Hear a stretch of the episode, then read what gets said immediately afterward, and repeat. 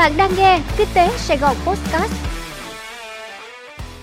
Kính chào quý vị, mời quý vị nghe bản tin podcast của Kinh tế Sài Gòn ngày 21 tháng 12 và tôi là Thanh Diệu sẽ cùng đồng hành với quý vị trong bản tin podcast hôm nay. Quy hoạch Phú Quốc sẽ là trung tâm tài chính khu vực và quốc tế. Thưa quý vị, ông Lâm Minh Thành, Chủ tịch Ủy ban nhân dân tỉnh Kiên Giang vừa có tờ trình gửi Thủ tướng Chính phủ và Bộ Xây dựng về việc trình thẩm định phê duyệt nhiệm vụ quy hoạch chung thành phố Phú Quốc, tỉnh Kiên Giang đến năm 2040. Kèm theo tờ trình nêu trên là dự thảo quyết định phê duyệt nhiệm vụ quy hoạch chung thành phố Phú Quốc, tỉnh Kiên Giang đến năm 2040.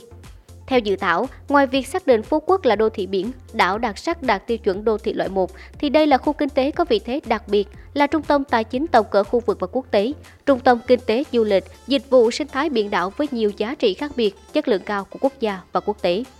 Về dự báo phát triển, đến năm 2030, Phú Quốc có quy mô dân số khoảng 400.000 người, đến năm 2040 là khoảng 680.000 người, Phạm vi lập quy hoạch chung thành phố Phú Quốc đến năm 2040 là toàn bộ diện tích đất tự nhiên 589,27 km vuông và các không gian biển của địa phương này, bao gồm các phường Dương Đông và An Thới cùng các xã Cửa Cạn, Gành Dầu, Bãi Thơm, Hàm Ninh, Cửa Dương, Dương Tử và Thổ Châu.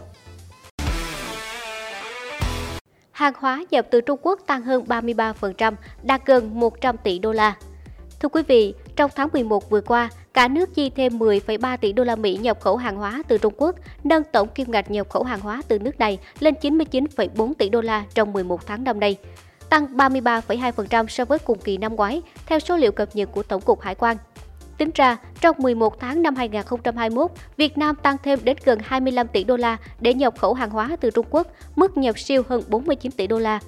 Hầu hết các nhóm hàng nhập khẩu có giá trị lớn của Việt Nam đều nhập khẩu từ thị trường nước này. Cụ thể với nhóm sản phẩm máy móc, thiết bị, dụng cụ phụ tùng có xuất xứ từ Trung Quốc, Việt Nam nhập khẩu với trị giá đạt 22,81 tỷ đô la, tăng đến 53% so với cùng kỳ năm trước, bỏ xa thị trường nhập khẩu lớn thứ hai là Hàn Quốc chỉ với gần 5,6 tỷ đô la. Tính đến hết tháng 11 năm 2021, tổng kim ngạch xuất nhập khẩu cả nước đạt 602 tỷ đô la, tăng 22,9% so với cùng kỳ năm trước, tương ứng tăng 112,25 tỷ đô la. Trong đó cán cân thương mại của Việt Nam thặng dư được 1,46 tỷ đô la.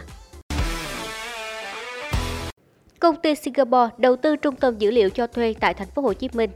Thưa quý vị, ngày 20 tháng 12, Ban Quản lý Khu công nghệ cao Thành phố Hồ Chí Minh đã trao giấy chứng nhận đăng ký đầu tư cho công ty Worldwide DC Solution Singapore để đầu tư dự án trung tâm dữ liệu với tổng mức đầu tư 70 triệu đô la Mỹ.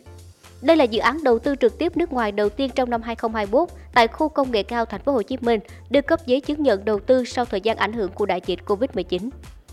Theo ban quản lý khu công nghệ cao Thành phố Hồ Chí Minh, với việc được cấp giấy chứng nhận đầu tư này, Worldwide DC Solution sẽ cung cấp dịch vụ cho thuê máy chủ, cho thuê tủ rác, cho thuê chỗ đặt và không gian trung tâm dữ liệu và dịch vụ quản lý trung tâm dữ liệu. Dự án mang tên Trung tâm Dữ liệu One Hub sẽ đặt tại tòa nhà Tower 7 của khu phức hợp One Hub Sài Gòn với tổng diện tích sàn xây dựng dự kiến trên 18.000 m2. Dự án được thiết kế để đáp ứng các tiêu chuẩn kỹ thuật khắc khe của Trung tâm Dữ liệu cấp độ 3, dự kiến hoàn thành xây dựng và bắt đầu hoạt động từ đầu năm 2025. Một doanh nghiệp ở Hà Giang thuê đất xây thủy điện. Công ty trách nhiệm hữu hạn Thanh Bình có trụ sở tại tỉnh Hà Giang được cho thuê hơn 105.000 m2 tại huyện miền núi Nam Trà My, tỉnh Quảng Nam để xây dựng thủy điện.